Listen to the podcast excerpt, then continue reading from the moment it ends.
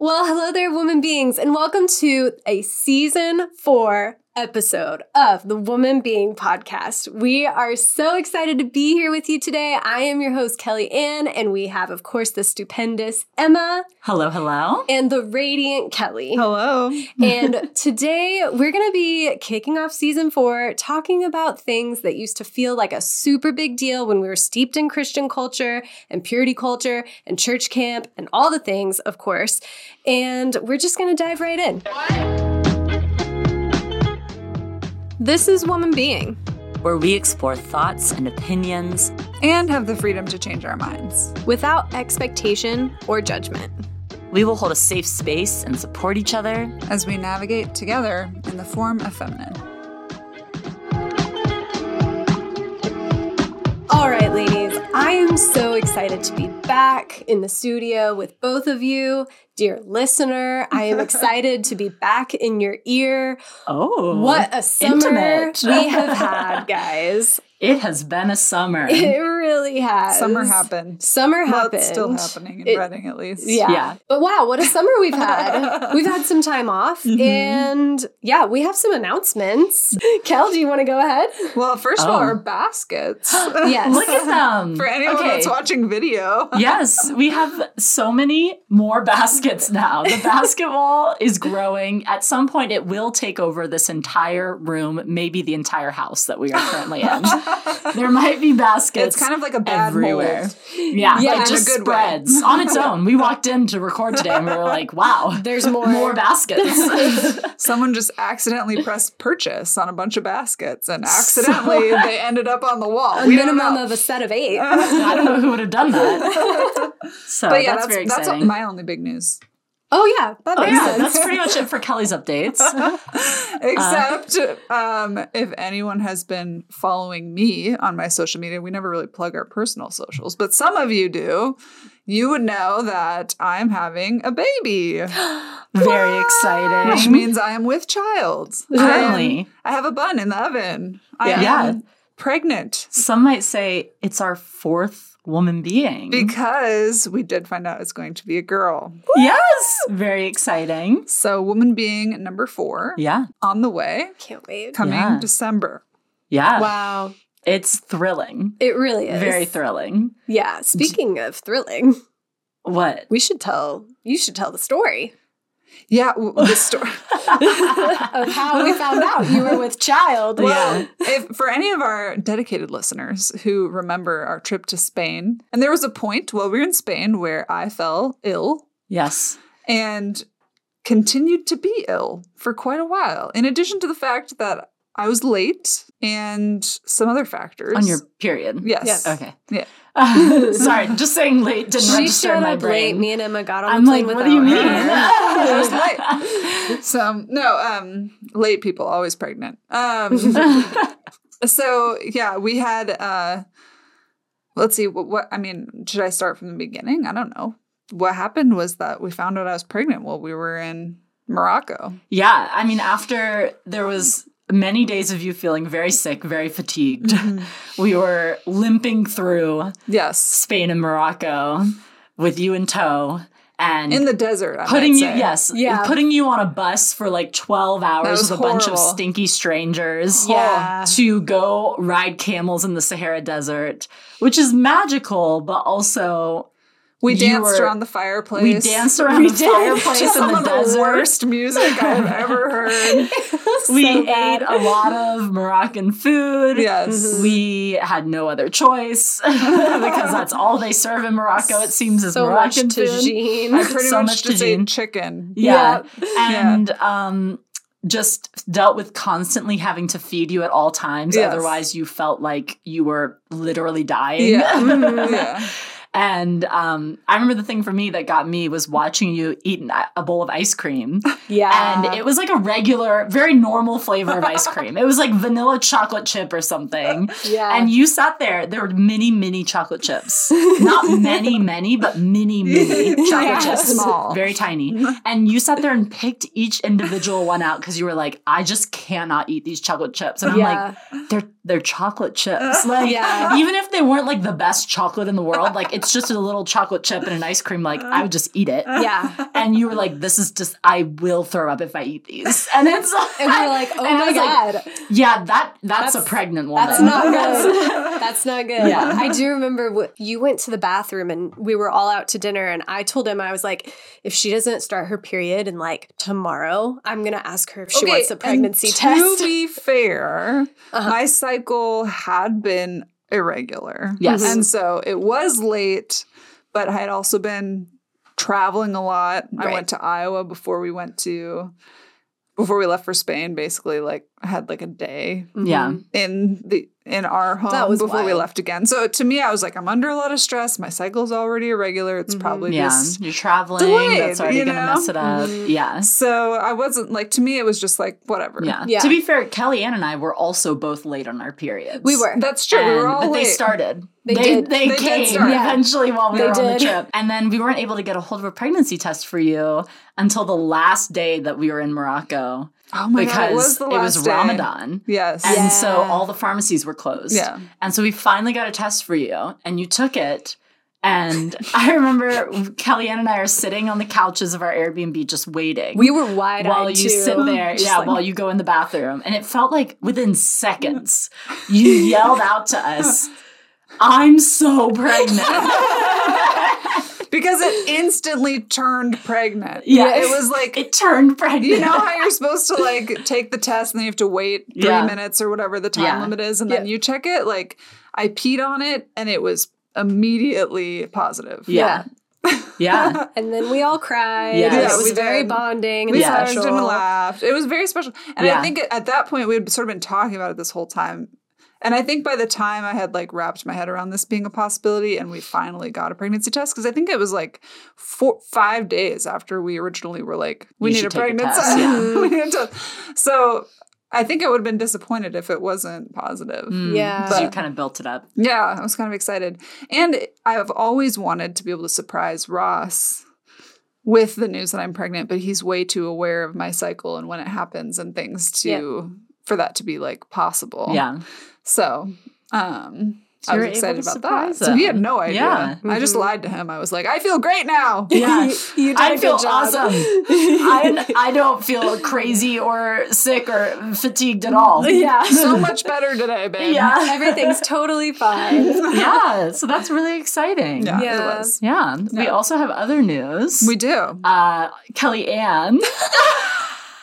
Other exciting this is less exciting. this is less exciting. It's exciting in other ways. This is not It an is. update. yeah. It is exciting in other ways. Um, I was laid off from my job last week, which Yes. is actually wild to me. Um, Wah, wah. It is, but also I think like. I, I think it's so important to share things like, Mhm. oh my gosh, things are amazing. Things are also crazy. And like, um, so yeah, I'm like in this weird space of like decompressing from my last job and also kind of like recentering and like, okay, I'm like doing this like program to become like a certified integrative trauma coach. And I'm like, what do I want to do now? Do I want to try and get another job? Do I want to try and start a business? Like, what what is it? And it's that weird in between space. Um, but it's also like kind of cool and exciting, liberating, liberating. One could some say. say. And But yeah. scary. It is scary, but also I'm like, I don't know. Like, I think if I fail, I'll know I'm failing before I actually hit rock bottom, so it'll be fine. I think. Yeah. So, and Such Yeah. a hopeful I sentiment. know. Yeah, so- and uh, my husband's really supportive, so that's great. He's Yeah. not pushing me to like do anything other than he did push me to take a shower the other day. He was like, I was depressed, and he was like, I love you. I'm gonna hug you and hold you, but also now I need you to go take a shower. And I was Yeah. like, okay, And you know mm. what? We need people in our lives that tell us, you know, just take a shower. go take a Well, shower. Well, you know what? Taking a shower, I would say, is one of the most cleansing, feel good activities that you can like. yeah, Going from not having shower and finally getting a shower, that Yeah. is that is a feeling like none other. it's true. It is. To- You will definitely feel better. Yeah. Yeah, basic needs. Mhm. Emma, how's your summer been? Mine has been way less eventful.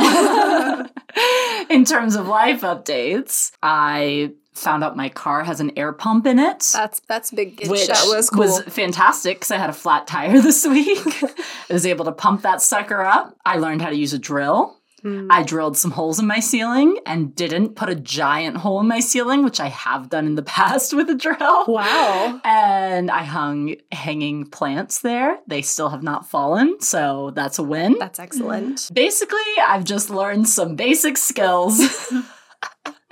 Call Emma This with all of your DIY needs. yes, I'm essentially a handyman now. You're an autonomous, fully adult, Yes. Woman. I wasn't an adult before, Yes. but now I am. But fully Today- adult. yes, I've Yeah. metamorpho- metamorphized. Metaf- Metamorphosized? metamorphosized. Mem- metamorphosized into a fully It's like a fledged butterfly adult coming woman. out of a cocoon. Yes, Yes. at the ripe age of 28. It's almost 29. yeah. So, amidst some of these life changes and needs and output and all the things, we have decided to kind of make a few changes to the structure of this season because we needed it. Life is happening fast and furious, and we still want to be able to enjoy and give our best work to the Woman Being podcast. So, with that, we are switching from a one episode per week schedule to a one episode per month schedule. Yes. So we will have 10 episodes this season, which I know is kind of like, oh, that's less to listen to. That's Mhm. fine. Just go back and listen to the old ones, but don't tell us about it because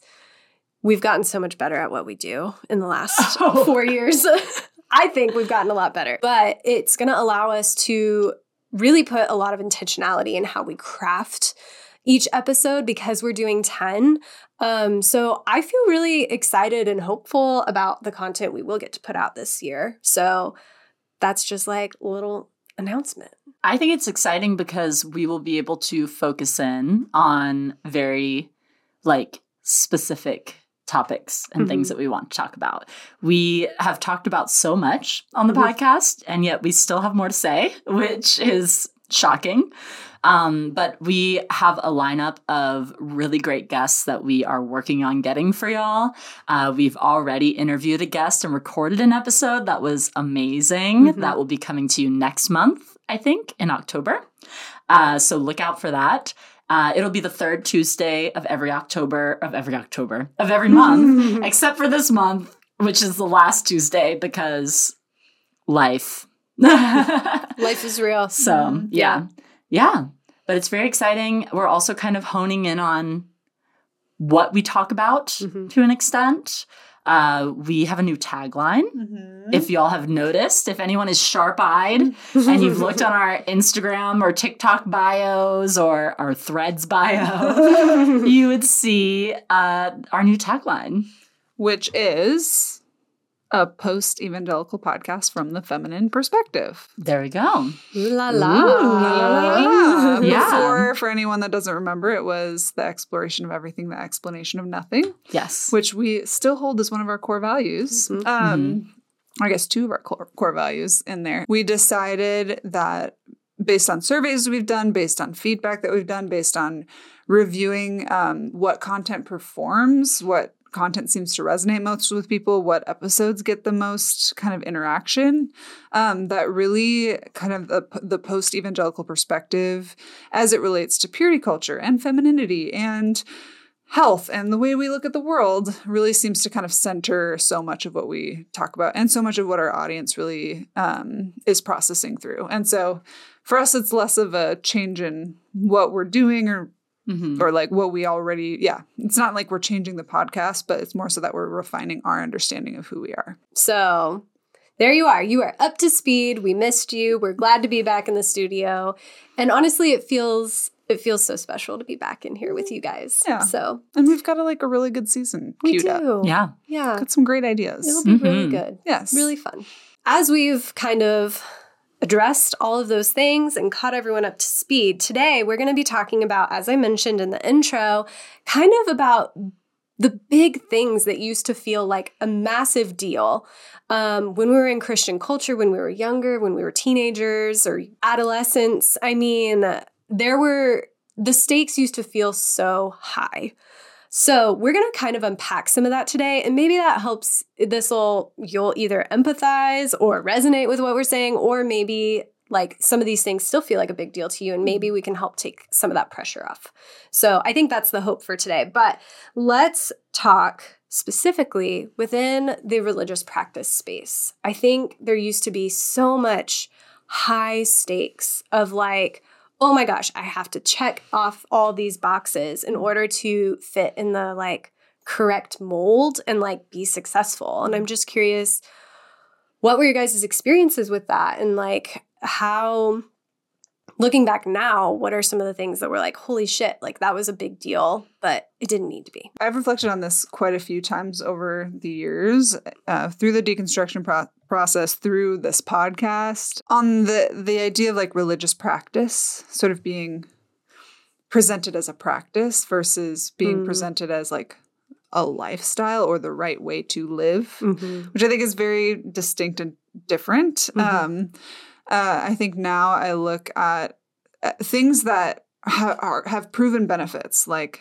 prayer, s- maybe even speaking in tongues, uh, meditation, all of these sort of uh, worship, all of these things that come along with religion that are religious practices, so often felt like they were do or die. Mm-hmm. So it's either you do meet with God every day in the morning for 30 minutes in your morning devotion, or you don't. And Mhm. it's bad if you don't, and it's good if you do, rather than just presenting as like these are all of sort of the methods that sort of accompany the faith that can be beneficial to one's spirituality, life, and health. Mm-hmm. And so I think that probably would be my summation of my understanding of religious practices is to me they they didn't feel like something I could pick up and put down. Mm. They felt like things that I had to hold all the time and I just constantly felt guilty for not being enough. Yeah, Or that's a enough. really good distinction too. Yeah. Because I said religious practice, but really you're right. Like we were, or at least I was sold a Mhm. lifestyle. Yes. Like this is what your day Yeah. looks like to be successful, Yes. to be good. as sure as you wake up and go to sleep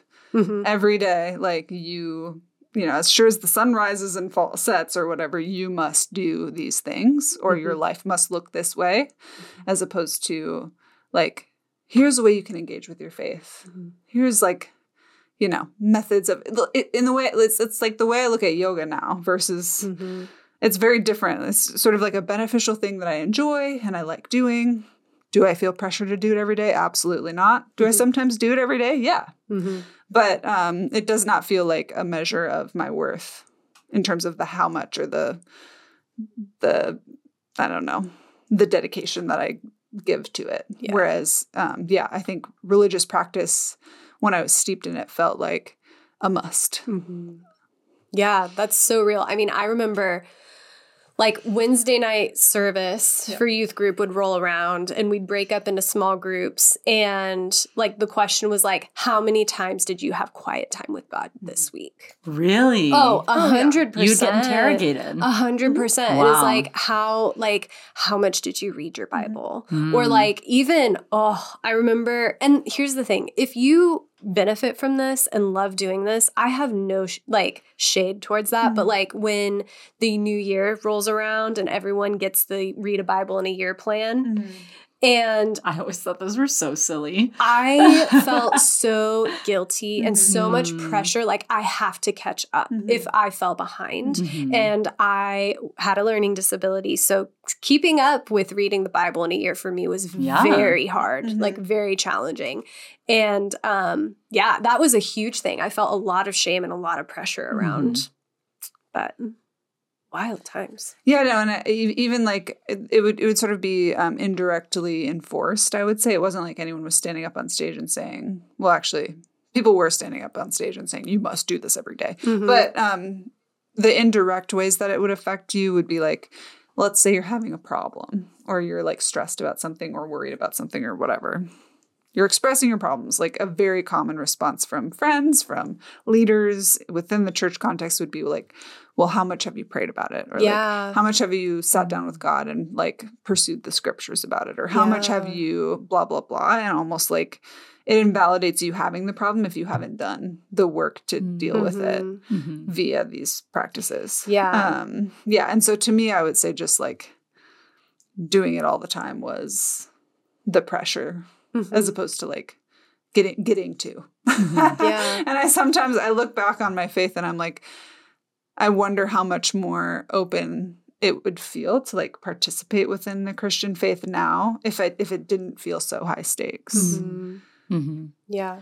Yeah, I remember. I think I would use that idea of like going to God for problems as like a a way to try to help people through problems when I didn't have any answers because I was a child.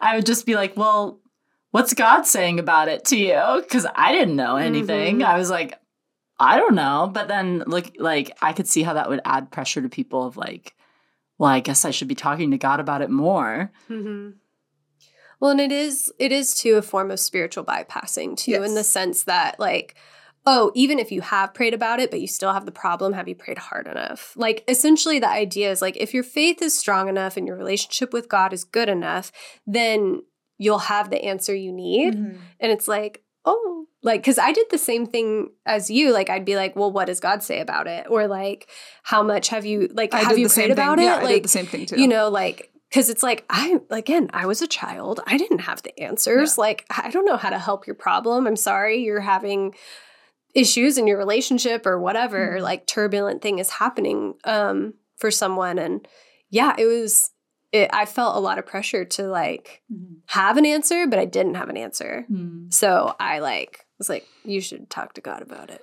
Well, and I feel like it sticks with me still too in the way that I approach anything that's good for me is like broccoli. It's very good for me, right? Mhm. And or working out. Working out is maybe a better example. I know that working out is good for me and I try and do it consistently. Mhm. Um and I have to like almost verbally or at least like in words in my mind remind myself it is impo- like physically impossible for me as a human to be 100% consistent all the time Mhm.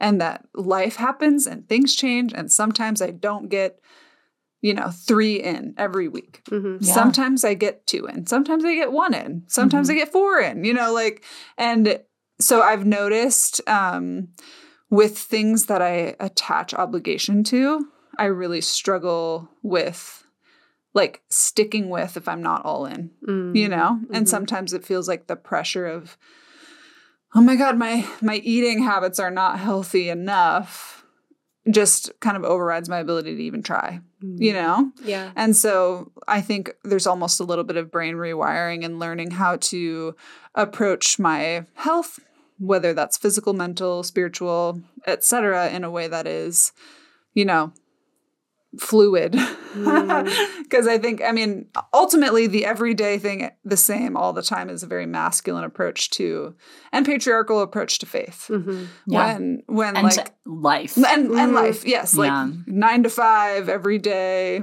yeah. blah blah blah you know so i in reconnecting with myself and with my womanhood i think there's a, a level of like letting things ebb and flow and it, when i'm under a lot of stress i can take on that shame when i'm feeling like something is not consistent enough or or whatever Mhm. so anyways it's interesting how it kind of bleeds into like the way Yeah. you view life Yeah. No, I completely agree. I've found a similar struggle in like accepting that ebb and flow, especially with coming from such a prescriptive background of like, this is what it looks like. But there were also so many things that were like more occasional that felt like monumental moments of faith. Mm-hmm. So, like to me, I think of speaking in tongues if you come from a charismatic background, or baptism, and if you got baptized, when you got baptized, and how you got baptized, and did you go through confirmation, or were you bat? Like, I mean, yada yada yada, on and on, and then also just even the pressures of how you interpreted the Bible. So, what are your guys' thoughts on like some of those things that were more like not as consistent, but like still like built up to be huge things? I feel like the interesting thing with the baptism piece is I noticed a trend. I don't know if this was a thing in y'all's church environments, but there was a trend of getting rebaptized. Mhm. So, um, for example, I got weirdly confirmed into a Methodist church in middle school, even though I barely attended any of the confirmation classes and we barely even went to that church ever. but for some reason, I got confirmed into that church and I got a sprinkling done to me as Mm. like a 14 year old, maybe, no, 13. And I literally did not even know what the purpose of that ceremony was for. Oh, like wow. I did not go I cannot reiterate how much I think I went to one confirmation class total and that was it and they still let me get confirmed Mhm. and I didn't know why it was a deal of any sort. You got to sprinkle as many of them as you can. you I know? just knew that other kids my age were doing it too. Yeah. Mm. That's all I know. Uh, I don't remember have any having even a conception of saving. Like that was Mm. not even something that crossed my mind. Later on, I did get baptized as an 18 year old uh, in a dunk baptism because I wanted to have that like moment of getting to be baptized. I had already been a like quote unquote born again Christian for like four years at that point Mm. but I wanted to do it. Um, I did it in Nicaragua because that was a special place to me at the time. So I did it there and I did it with my best friend. So it was mm. like very ceremonial. But I've known so many people who have gotten rebaptized because they either got baptized when they like quote unquote weren't really Christian or because which would have been my case is why I got baptized again or they like had fallen away from the faith and then come back and so now they were being baptized as like a rededication to Mm. jesus which is interesting because that's not in the bible like literally none of those things are in the bible um so did y'all see that trend of like being baptized multiple times because i feel like most people i knew got baptized more than once Yes. I mean, I was baptized as an adult. I mean, I was 16. Um, Yeah. But, but was also baptized as a baby Mhm. and then felt like, I think it changed my beliefs or something. I was like, no, baptize, baptism as a baby doesn't count. Yeah. You have to make that conscious decision to follow Christ. yeah So now I'm making that decision. yeah But I, I mean, regardless of like what the rules were or weren't, the point is that there were rules. Mhm. and everyone had an opinion Mhm. about whether or not you should or shouldn't rebaptize, get baptized in the first place, get baptized a third time, rededicate via baptism. Like there was hundreds and hundreds of schools of thought on like what was right or wrong and whether you should or shouldn't. And I think that to me is what rings like especially in the context of what we're talking about, like that rings the most interesting is like this rigid rigidity Mhm. with which we like approach certain practices like Yeah. like you mentioned the inerrancy of scripture Mhm. the idea that you could read the bible and not interpret it within a specific set of rules for me is just very new and out of my box Mm. and it is an expansion of understanding faith that i feel like has been very valuable and i don't think i would have arrived here without exterior influences like Mm. this podcast and all of the people that we've met but yeah i don't know like yes i was rebaptized technically but f- within my faith practice i had never actually been baptized at all so therefore it Oh. was my first baptism That's Wow. interesting. Yes. Very interesting. So the first one is just considered that essentially did not happen. it was just a ceremonial practice that didn't mean anything wow. Interesting. yeah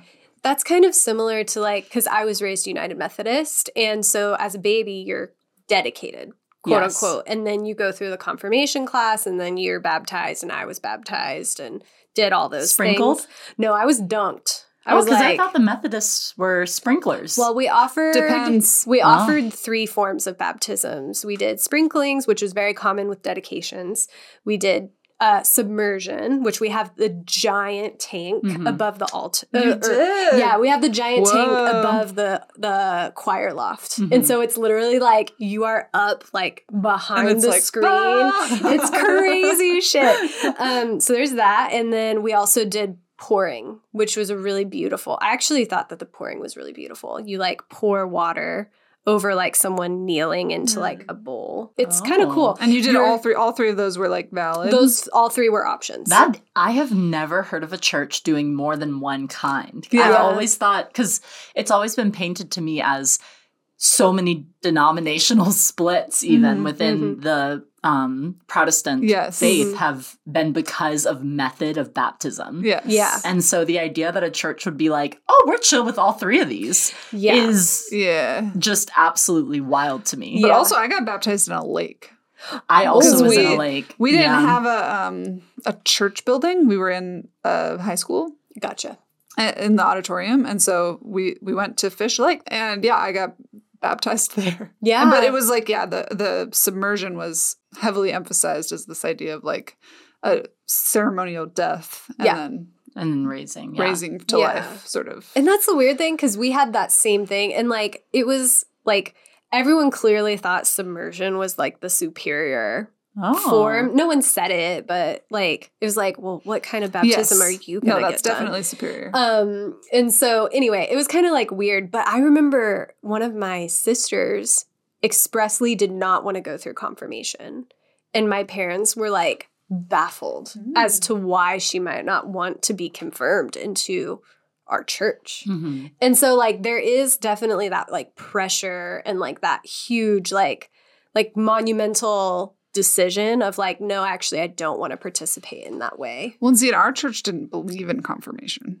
Interesting. Yeah, my church was anti-membership Yes, in general, Mm. so It it was was, like just it's a you're personal just relationship part of the yeah. that cannot be defined. You come to the church, you're part of the church. Yeah. Yeah. I think ours was well because like mine was a part of the United Methodist Convention. Mhm. So I think that was like a very like numbers driven thing that they like kind of required.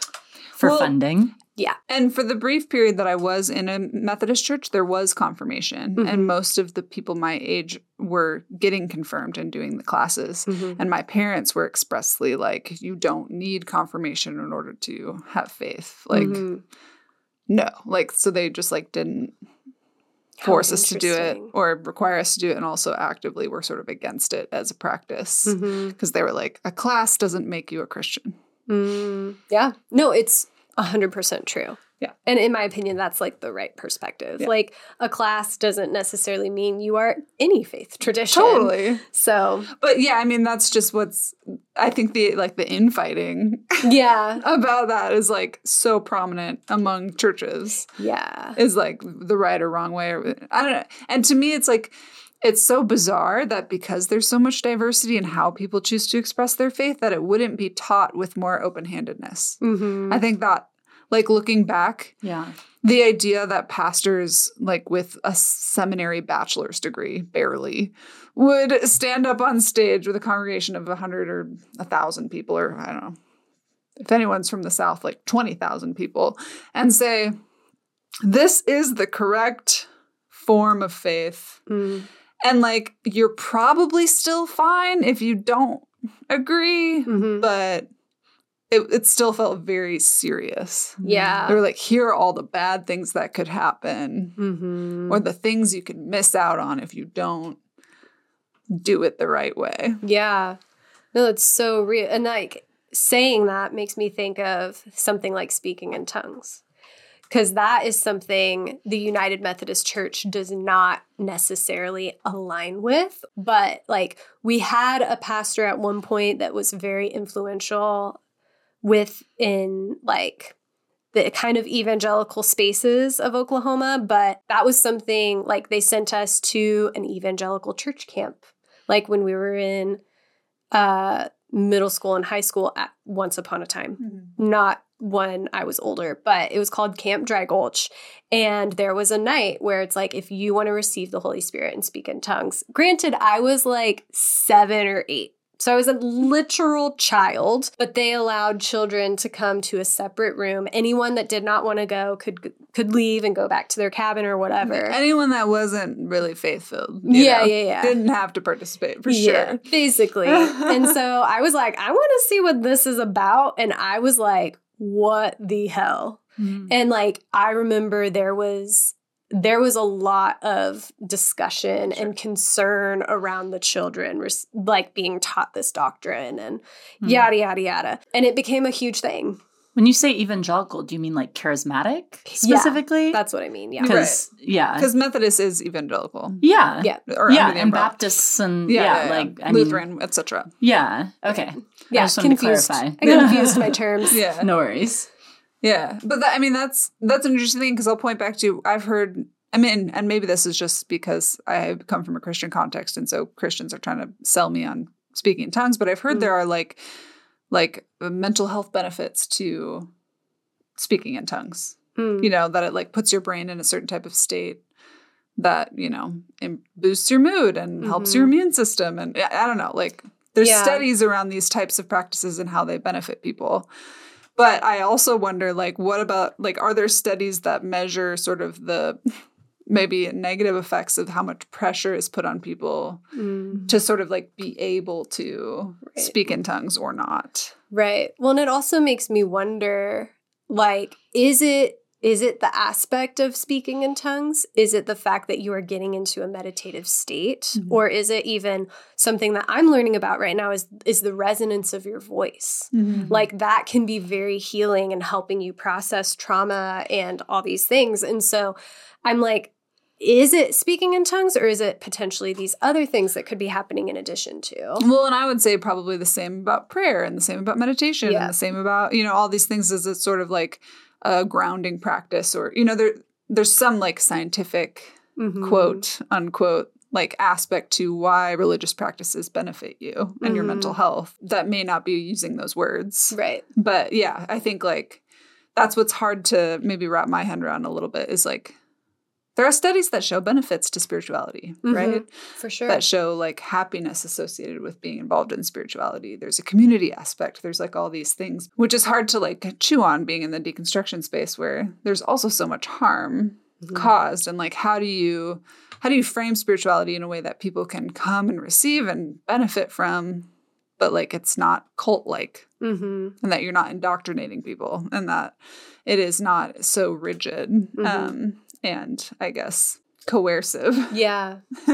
in its approach to how people like are able to receive the benefits of faith. Yeah, I agree. I mean, I'd love to know. There's like so much gray.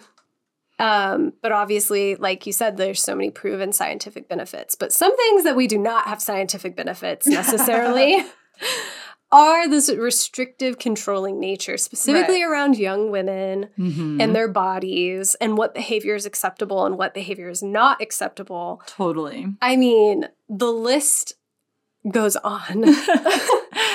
it does. But like within like the restriction space, like that felt so high stakes, like so like Oh my god. important. Mhm. I'm like, I think, are we all traumatized? I feel like we could all be traumatized. Oh my gosh, like how do you how are you not traumatized by the idea that if you bend over and your shirt falls such a way that a certain man or boy could see your boobs and thus be caused to fall Yeah. into sin and that it's your fault. How could that not be traumatizing in some way? Yeah. Yeah. I mean, I remember hyper analyzing everything I wore every Sunday. Still do. I remember like from the tank top to the leggings. If you are wearing leggings to show your butt or not mm. show your butt, we all know the correct answer was to not show your butt. Mm. You know, like on and on. Or like, do your heels make you look slutty or is it like a classy mm. touch? Like, whoa. Well, and then the biggest mind fuck, and at the end of the day, what what you are wearing is it because is it because you want attention? Mm. Like, what's your what's your real motive? Yeah. The Like- assumption was Yeah. if a woman is dolling herself up, yeah, is dressing in a certain way, it is to receive Yeah. male attention, which is so such a male centric. yeah. And, and if you have any doubts, place. right? Like if you have Yeah. any doubts about like should I wear this shirt or shouldn't, think inwardly deeper. What what is your true motive? What are you trying to get? You Yeah. know. And so yeah, the ultimate like mind fuck of being like. Oh my gosh, I guess I probably wish I was wearing this swimsuit so that I could like fit in and be popular. And that's not something God wants. Hmm. He doesn't care about those things. I he wasn't cool. Oh Think of. John the Baptist. He was a weirdo. So I guess like ultimately it's just vanity. Therefore I shouldn't. And vanity is a sin. And vanity is bad. Hmm. And that is Yeah. that's a hard one Yeah. to unravel. yeah. But like if a if a guy spends hours and hours in the gym working out to build up his muscles so Oh, that he looks a that's certain just way. Well, that's that's treating his body like, Like a, a temple. temple. Yeah. Oh, okay. cool. Yeah. Cool, cool, cool, cool, cool. Yeah, yeah, yeah. Uh, yeah, I remember there was just some guy at church one day who just said offhandedly uh, that he thinks that girls should never wear makeup. Like, if they're truly secure in who they are, if they're truly trying to honor God and the beauty God gave them, they should just not wear makeup because don't, why would you cover up the face God gave you? And I felt so deeply guilty just hearing that that I Mm. stopped wearing makeup for two years. Whoa. yeah. Just full stop. I was like, I guess I just won't wear makeup anymore Damn. because I I need to look godly. Well, Wow. and the funny part, I I've never wore with makeup. The only reason I wear makeup is because the patriarchy in the corporate world. Yeah. But um, like Fair. my happiest days are days that I don't feel pressure to have to wear any makeup. I had internalized this idea that because I didn't wear makeup, I was spiritually superior to any other Hmm. insecure woman out there that felt like she couldn't, Hmm. Yeah. you know, or she had to wear makeup or Yeah. It's so Was wearing silly because I always just thought makeup was fun growing up. Like, I remember in elementary school, I got this makeup kit that was like glittery kid makeup. Yes. Mm-hmm. And I brought it to the playground. I like snuck it into school, brought it to the playground, and my friends and I like globbed glitter on our faces. And it was just fun. It was like, I like getting to like do this. And like, as you got older, there was a sense of insecurity. I think that came along with it of like, oh, I need to cover up pimples or things like Mhm. that as you're hitting puberty, as you're going through all of these hormonal changes. Yeah, I wanted to cover up my pimples. I didn't like the way they looked. Uh, but I think that it's it's like heartbreaking to me to like see that like break away. Mhm. Um, I do think maybe this is a bit of a devil's advocate moment. I think there was a sense in which it made me feel like I don't have to have it. Hmm. And I think that even though I felt I did it out of like a guilt moment, I I do think there was a sense of like I realized like oh I don't need makeup. And at a time when I was like what I was 16 I think maybe Mm. at a time when there's a ton of pressure to wear makeup at the same time. So you're saying that's like the silver lining that came out Sure. of it, maybe? Yeah, I think there was a little bit of a silver lining in that sense. Um, but then when I went into college, I played with makeup a ton and I had so much fun with it, with eyeshadow and lipstick and things that I didn't even get to experience because I, in high school, had just like cut makeup out. It was like, this is not an option. Yeah. Hmm. So I don't know. I think that I do think it helped me feel less dependent on it if Mm. you're going to give the silver lining of it. But I Sure. don't love that it came out of this like guilt Mhm. or this idea that like to be a Yeah. a more holy person that I need to not wear makeup. Like to be a more righteous woman, I don't wear makeup. yeah. But all of it did feel so monumental in Mhm. terms of like, are you good or not? hmm Do you love God or not? Like, you know, have you fully accepted his plan for you in your life or not? Yeah. Like, whether or not you can resist the PG 13 rated movie that your friends want to watch or not. Like, oh my gosh. Yeah. like how well can you resist the world? Yeah. And and here's the thing, I'm very good at resisting. Looking back, I'm like I was just like, great, you don't want me to do that? I won't. But but it was in but at the cost of becoming hyper obsessed with every decision that I made and whether Mm. or not it was right or wrong. Yeah. That's crazy that you brought up the movies though. Because I remember movies were a huge thing. And then also what kind of music you listened to Yes. was huge. And I liked Disney radio. So I would listen to Disney radio in my room by myself. And I felt bad about it. Hmm. I remember Really? feeling guilty, like, oh my gosh, they're not singing. Basically, like, in my brain, they were not singing about God. Therefore, the message of something outside of God was getting into my mind and into my heart. Damn. See, Hmm. Disney music for me, I think, was It was safer. it was maybe. yeah, it was like I am resisting the pop culture nonsense out there Hmm. and you know, choosing a more wholesome I mean, I was basically infantilizing myself and, and Mhm. saying like, "Oh, I won't deal with any of these adult themes because Yeah. they're, you know, bad." Yeah, totally. and I will stay innocent and pure and young. Yeah. Mhm. Yeah, I remember throughout elementary and middle school, I was a big fan of the Beatles. And I had collected Beatles records and CDs and paraphernalia.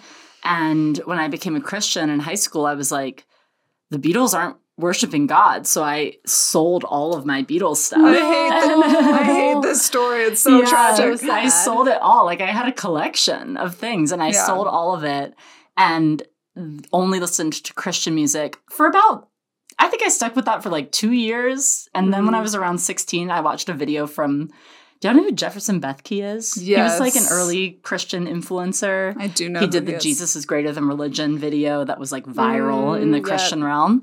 Uh, he did a video about how like you can worship God through secular music and how Hmm. like the example he used was Michael Jackson's Man in the Mirror Mm. Right. and how that song is talking about improving yourself. You're looking at the man in the mirror and you want to change your ways. You want to be better, be a better person. He's like, how is God not in that? And I was like, oh, all right, I'll listen to secular music.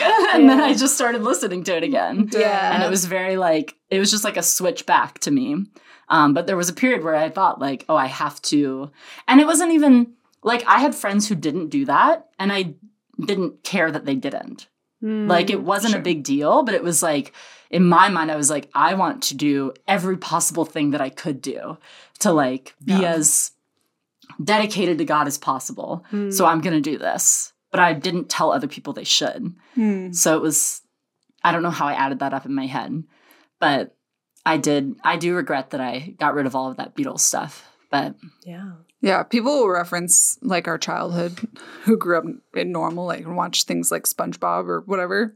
And I'll be like, anything pop culture, like until like 2015 is just a black hole for me. I may Oh. like I may have picked up a thing here or there, you know, like there are Mm. certain songs that were obviously big enough that I couldn't not know them. yeah, But like I don't have that. Mm. I don't have that like childhood nostalgia about anything aside from like when, especially when Christian music started becoming cool, Mm. and there was like rock music and like pop music and rap music and all these things that were Christian. That was that was like my safe space in terms of like pop culture. Mm. But at the end of the day, it's the same thing. Uh, do you guys remember like the sermon, the the idol sermon, that was like, "Have no idol before me," and Yeah. then like your pastor would talk about like these are the types of idols that you could have. Like you could worship another god, you could worship money, but also an idol could be Hilary Duff. Are you obsessed with Hilary Duff? Um, Maybe she's an idol in yeah, I your life, you know, or do you love anything more than God? Do you love anything at all?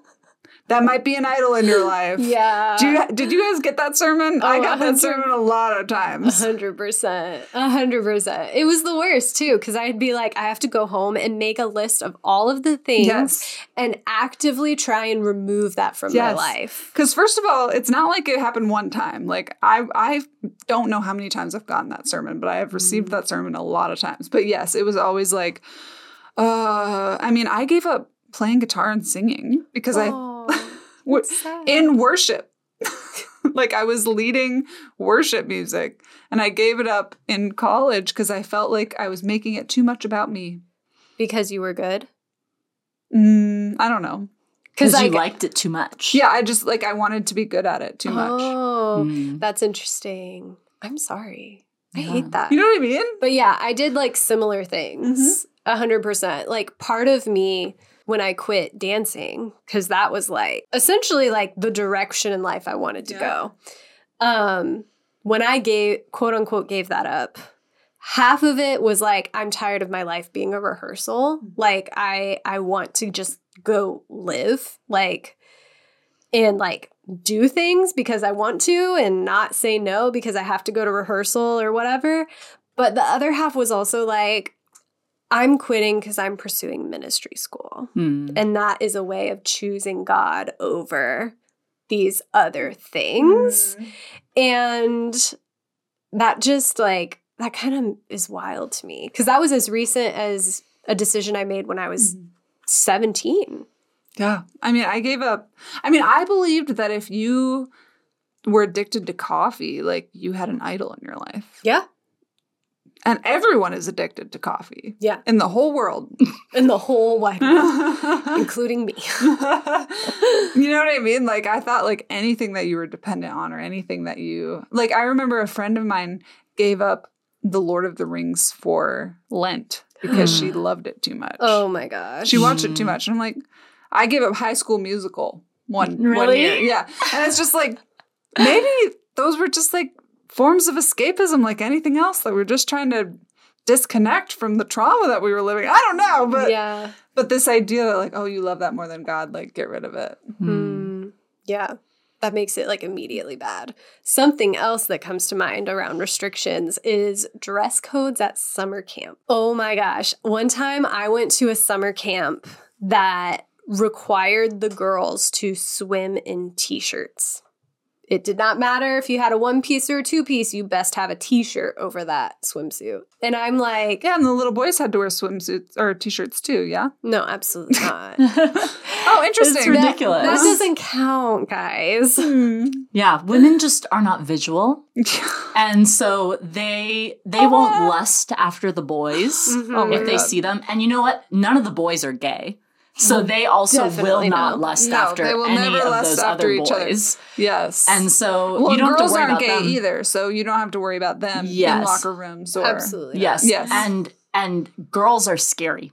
So we need to cover them all the way up. No, Yeah. girls Lust. are a threat. Yes. girls are what cause adult men to sexually assault the girls. Yes. Absolutely. Actually, Yes. you never know what your youth pastor is going to do, but you better believe if your 12 year old's walking around with a low cut shirt, your youth pastor might become a different person. Oh, which is horrifying to me that that was like imposed on the girls, Ugh. like the young children, and like things like like make sure you when you have a meeting, make sure you leave the door open. It's like what? Because you're gonna do actually what? Like yeah. Like I think no one can answer that question still. Yeah. Like as mm-hmm. recently as my ministry school days, they were like, "Oh, we leave the door open." I'm like, "Why? What's going to happen?" They're like, "Oh, you know, sometimes things just happen." And now I'm like, "No, Things no, don't things just don't happen. just happen. Mhm. Actually, like, are you gonna? Are you planning on assaulting me?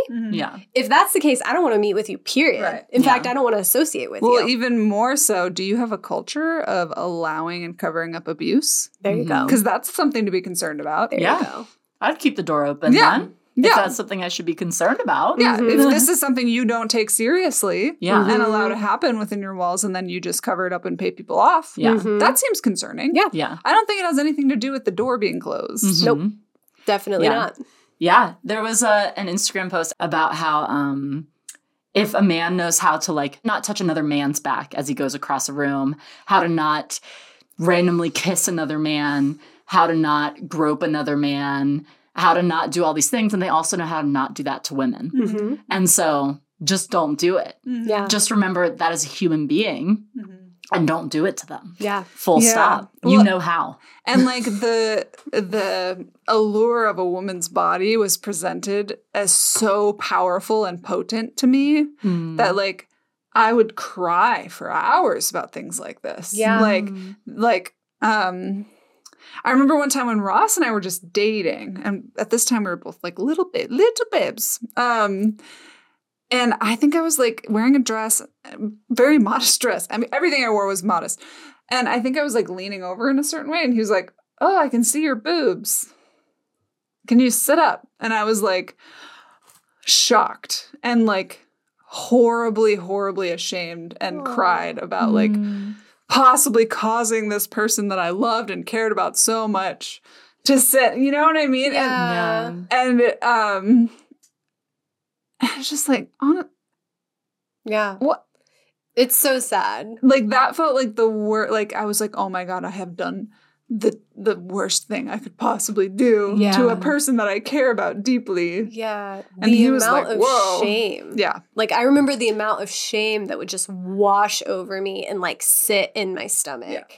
And I still feel that sometimes to this day. And like like I remember like being publicly reprimanded at Yes. times for like either things I would wear or like you shouldn't hug boys, like whatever. I'm like that's my friend. Like I have no emotional like Yeah. feelings towards this person other than friendship and same for me like and like the the shame Mhm. that would just Yeah. wash over you i Mhm. remember that feeling like it's yesterday Yeah, yeah. I remember when I read Good Old I Kissed Dating Goodbye. Oh, Our favorite book. Joshua Harris. favorite, our favorite favorite book on the podcast. Uh, I read about how if you hugged an, a man, they f- they feel your chest on their chest, and I Mhm. was like, "That's it, no more hugging boys, full stop." yeah And I stopped. I didn't hug any of my guy friends. Anyone at church, like the only man that I hugged was my father. Like that was it. Mm. And I I refused.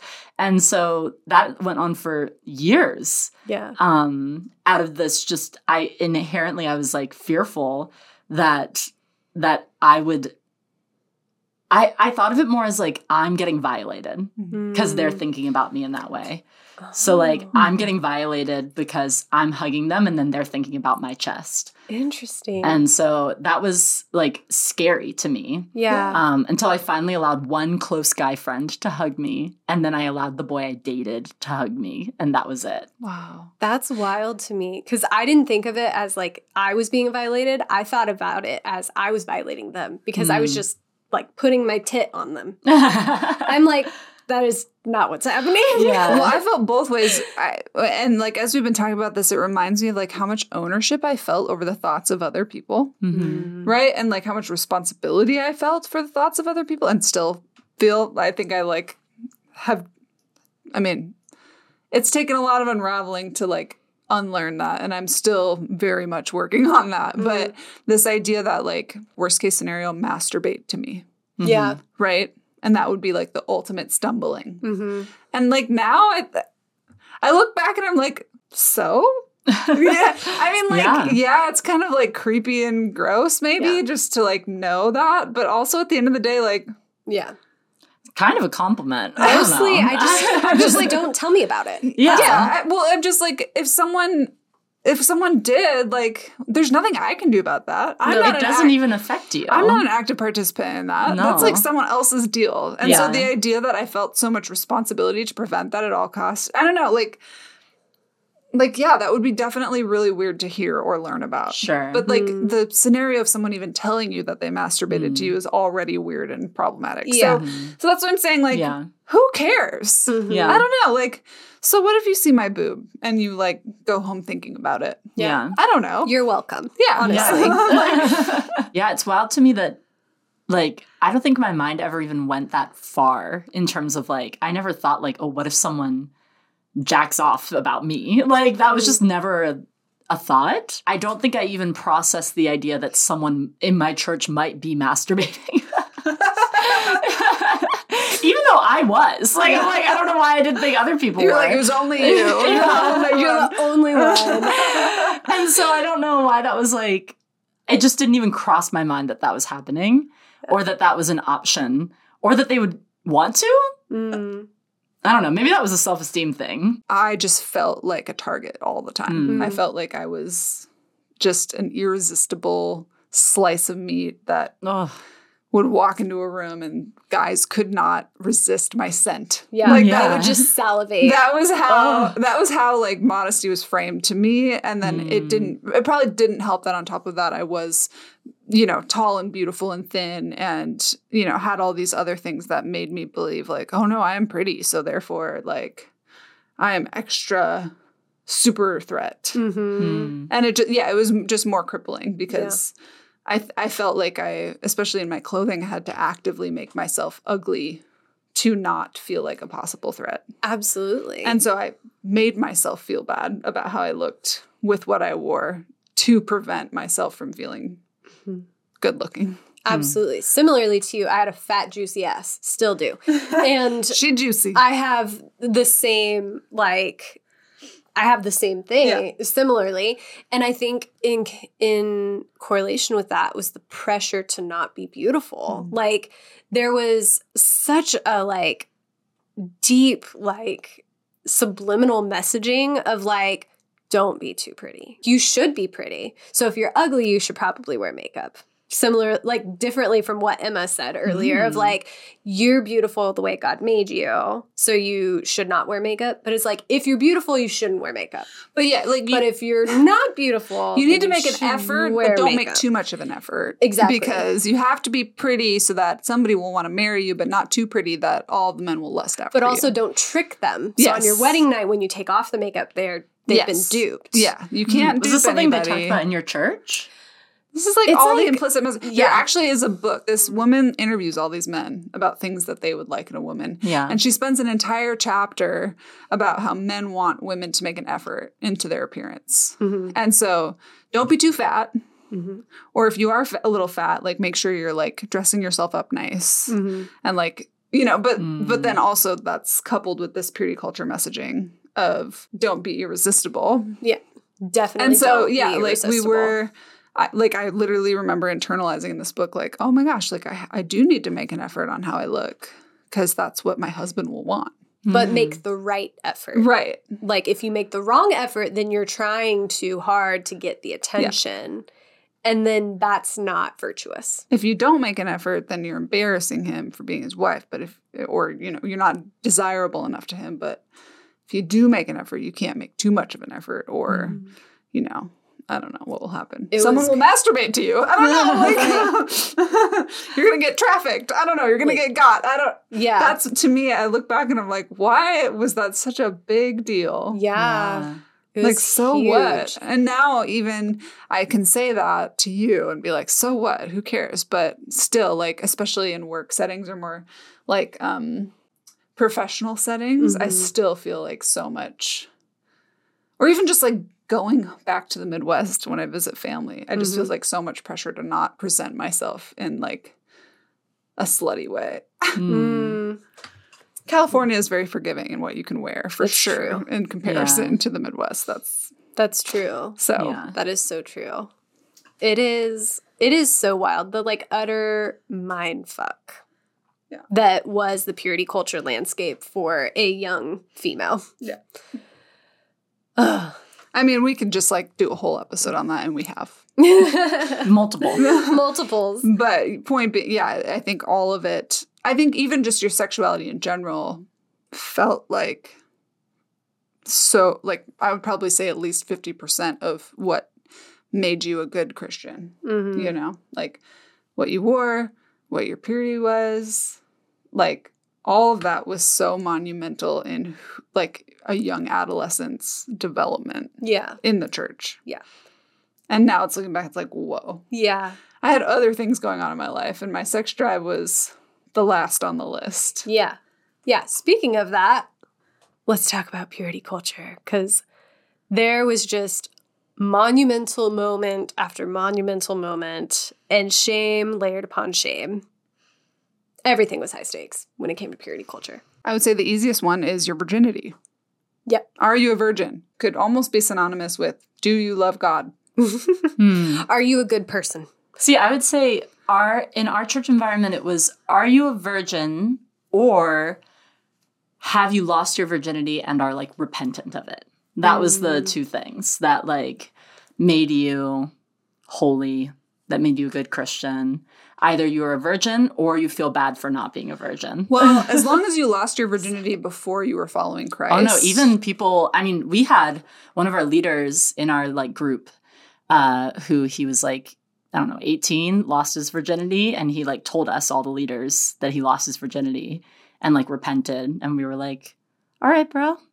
Well, there's a period though of shame that you have to go through, I think. Right. If you lose your virginity within the church context. Yeah, sure. you should yeah, be, I don't like, know what his lamenting. personal Right. his You lose your virginity and then you have to go through this period of like of guilt and shame and then yeah. and then you can truly move on whatever. And you know, like they might forgive you in the moment, but like you're still on a blacklist for a little while. Yeah. He still led at church, did Wow. everything that he already did. That's so. so there was um, Again, my church was a pretty unique scenario compared to a lot of others, so it's My- not that relevant. my youth pastor's daughter lost her virginity, and oh my god, Youth pastor's daughter. she had to come up like the, she had to like go preach about it and like talk about how she lost her virginity and. But honestly, I remember listening to her tell her story, and the thing that was craziest to me was people's reactions to her losing her virginity. Because she had been like i mean her mom was a her mom slash my youth pastor was an abstinence educator and she would go around to schools and like tell kids not to have sex otherwise they'd get stds and um No other option. so she had all these boyfriends in her past and all these like relationships and guys that had been friends with her and whatever who upon finding out that she had lost her virginity were then offended that she had denied them the opportunity to Take her, take her virginity. virginity and she gave it to this other guy and so she was like so she had multiple boyfriends who reacted like this. i mean she her she was she dated all over Mhm. Right. she and her her sister were both allowed to date very openly Yeah. which was very not what i was allowed to do but they were allowed to date but they weren't allowed to have sex Yeah. and so they had like made out with guys and kissed people and whatever but they were saving themselves for marriage Mhm. and so she had all that additional pressure being the pastor's daughter Yeah. and um and yeah like she talked about having guys text her the next morning because news traveled really fast for her Mm. too Mm. and she had guys like that she thought were friends texting her the next day and being like why why why didn't you give it to me or like why you know like They were upset that she didn't have sex with them, but she had sex with this they were other like i thought you weren't having sex and that was the only reason you weren't going to have sex with me Wow. So they aren't even mad that she's like not pure anymore. They're mad they didn't get some. They just Yeah. they didn't get the opportunity. yes they were like i thought you were just like anti-sex So it was they're like, why did this guy get the trophy? Essentially. Yes. also the audacity I know. to ask that. Oh. So, anyways, and the fact that she even had to go up in front of the church and say, "I lost my virginity. Here's my story." Yeah. To me, that's traumatizing. All in, like in and of itself. Yeah. Please forgive me. But then on Mhm. top of that, she has all these a holes, like level one a holes, who are reaching out to her and like upset that she's had sex now and they weren't on the list. crazy.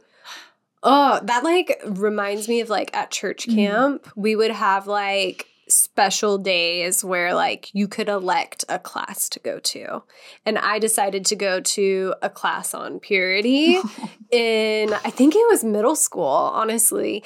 And I remember this woman got up and shared a story, and she was married by that point, but she's like, I'm going to tell you why you basically shouldn't have sex because I had sex with someone else when I was younger, and then they're not my husband. I didn't get married to them. And I remember crying Wow. as she, like, I remember feeling so much pain for her as she told this story. And like you said, like, this is so, like, traumatizing to just, Mhm. like, like cultivate this um environment where it's like oh the, all this horrible stuff because i had sex with someone else with, before i knew my husband and then me like having that emotional reaction to her sharing her story Mhm. that's very intimate and vulnerable Mhm. and like the fact that like people like women and people in the church are expected to share those kinds of stories it's Mhm. like your sexuality belongs to the community Mhm. and not to you. Hmm. Mhm. That's Mhm. crazy. Yeah, I remember I my first like serious boyfriend, he had a bit more experience than I.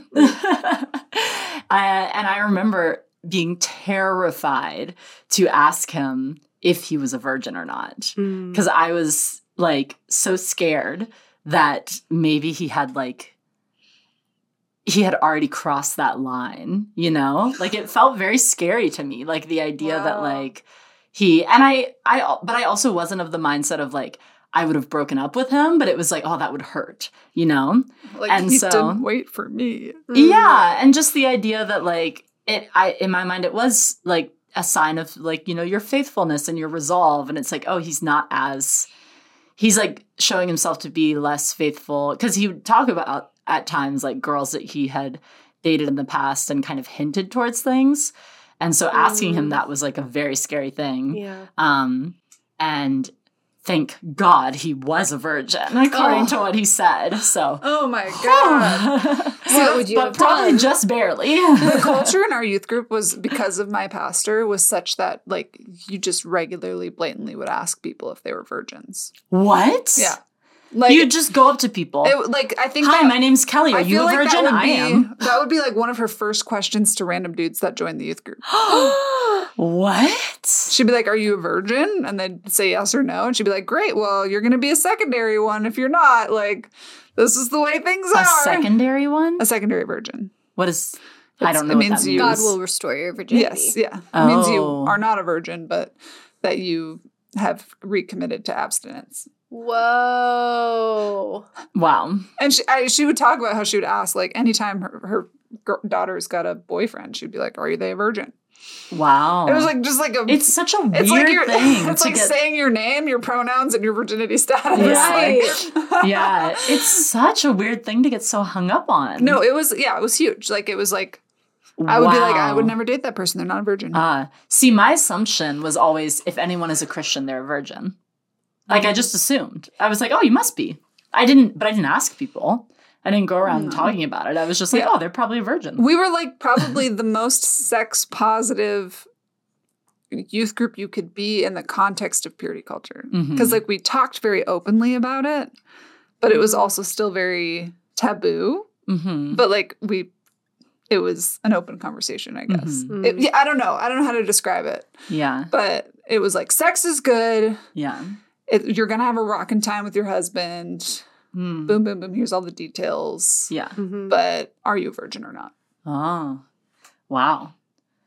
That is wild. I do remember kissing even was a big deal though. Like Oh. because Kissing. we all read I Kissed Dating Goodbye, Mhm. like it was taught at my church. Mhm. Uh I remember I was saving my first kiss Mm. for marriage. because if you date someone or have a physical relationship with them and end up not marrying them, you're always going to wonder what hap- what would happen if I had married that person instead. Oh. And that was You know, as someone that has kissed other people, I don't think that. yeah. I'm like, I would have a very sad, boring life if I Well, were married to that person. also person. like even if you did think that, who cares? Like that's so human nature to be like, Yeah. what, What if this like, had what would have happened Yeah. if I had never married Ross? Like what would have happened if Yeah. but- if I never took that job, Yeah. if I never moved to this place, if I, yeah.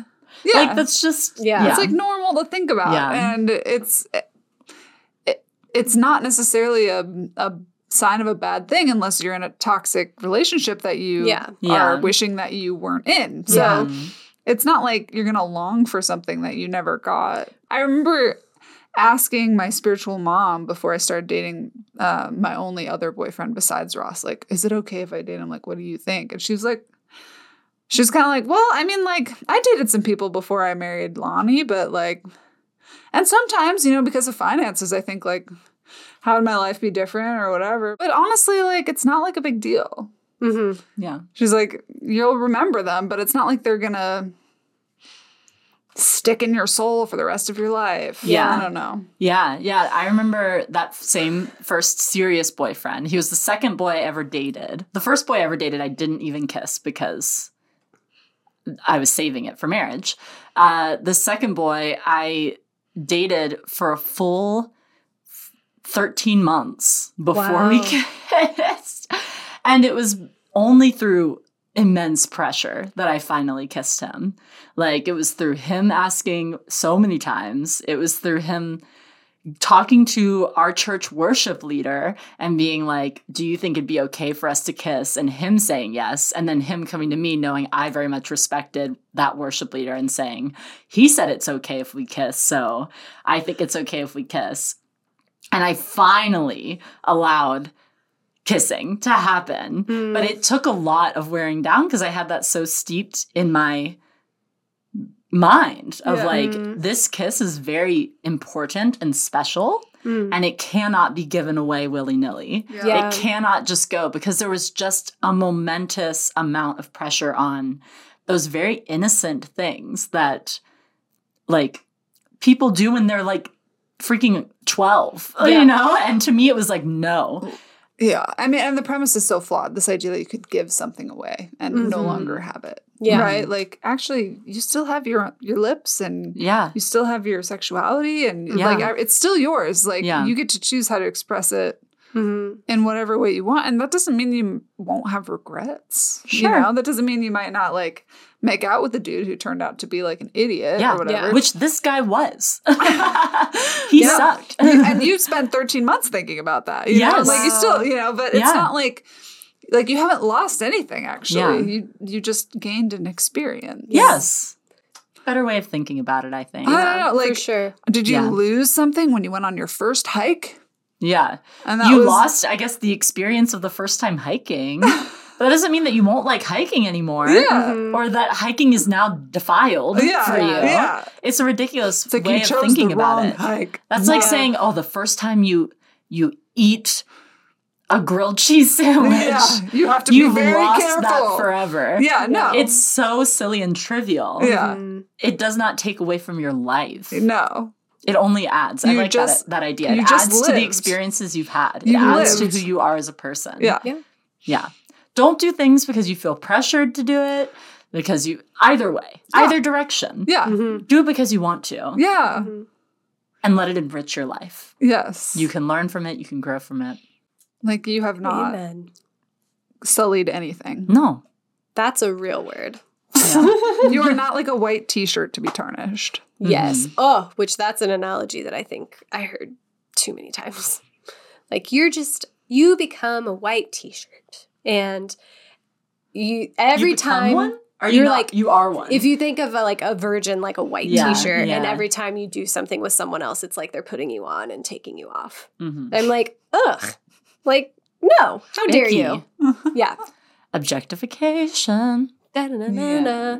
Wow. But yeah, point being, all of these things felt like determiners of my future, of my, the success of my future marriage, of the Mhm. success of my faith, of measures of my devotion to God, of measures Yeah. of um, how much I truly believed. Totally. I Like- mean, all those things are what prevented me from dating my now husband Yeah. for almost a year. Yeah. I was like, no, we're friends, no, we're friends, no, we're friends, no, we're friends. And then finally, my spiritual mom broke me down and was like, babe, what's the big deal? Toby, shout out to you. Um, There you go. And I was like, well, the kind of men are the that I date are the men I, to kind of man I'm going to marry, and I don't want to marry him. And she was like, just go for ice cream. That's literally it. Like you don't have to marry him. And I was Yeah. like, but like that was like so mind boggling to me. I was like, Mhm. What? Like it's like that meme where like the girl's like doing math and like squinting and like staring off into the distance. Like that's what happened in my brain. It like broke. I was like, you can't go to ice cream without knowing if you want to marry someone. yeah. yep. so intense. hmm Which is also goes back to like this like very marriage centric Yes. construct in the Christian church. This idea that like it all roads lead to marriage, which I think is already like a poor construct to work off of. Like that it it forces people to feel so much pressure around dating, around how it's going to impact a future marriage. Um, and it doesn't even allow people to consider even the question of do I want marriage? Like that's oh, not no, even that- considered. That's not even a question. No. you No. want you want marriage. Yeah, Yeah. everyone wants marriage. It's Yeah. like in that pool of things, like you must want marriage, you must want kids, you must be heterosexual, Mhm. like you must follow all along with all of these things. Full stop. Mhm. Why wouldn't you? This Yeah. is the way. Like Mhm. this is how God intended for it to be Mhm. for some reason, even Thus, though the Bible does not indicate that. but if we were following the Bible's construct of marriage, we would all have multiple partners. Yeah. Full stop. Which honestly well, men would sounds have multiple partners. yes, and women would be property and sex slaves. Yes. So Yeah, we're going off of what the Bible says. Yeah. Yes. Which brings us back to biblical inerrancy. Exactly. Literally, literally, like the idea, it's this really flawed idea that Christians so often follow of like the Bible is absolute truth, full stop. And it's like, if you really believed that, you would do all these things. Even if you cast the Old Testament out, if you th- say every single thing Jesus said is something we should do, all of you wouldn't have hands because you would have cut off your hand You for making out- you less. Cut out your mm-hmm. eyeballs. You would have cut out your eyeballs. You would never, ever feel any disdain towards an enemy. You would always turn your other cheek when someone hits you and let them hit you again. Mm-hmm. You would always give away all of your wealth. You would not like you you don't believe this. They don't actually believe in biblical inerrancy. Mm-hmm. No. Mm-hmm. Because it's ridiculous. it's a ridiculous concept. Yep. Anyways, sorry, that brings us all the way back to the beginning. Well, yeah, I mean, it's like you believe in biblical inerrancy to the standards that you have yes, determined. to it to as be. much as it benefits them. yes, And that's fine. Just admit it. Yeah. Yeah. Like, don't pretend yeah, that you believe every single thing that's in the Bible. You have determined what parts of the Bible benefit you the most and feed into your worldview and Yeah. your power structures that you're comfortable Yep. with. And that is fine. Mhm. Just under, Well, understand it's not it. fine Yes, it's it not fine. The thing is, is we all do it. Yeah. Yeah. Like everyone who's reading the Bible is putting it into their Right. worldview and manipulating it. And I feel like manipulating is like a dirty word, but I mean in the sense of you are looking at it and thinking of it through your lens. right. That is just That the way just people what are. will happen. That is how it is. Yeah. Yeah. So just admit it.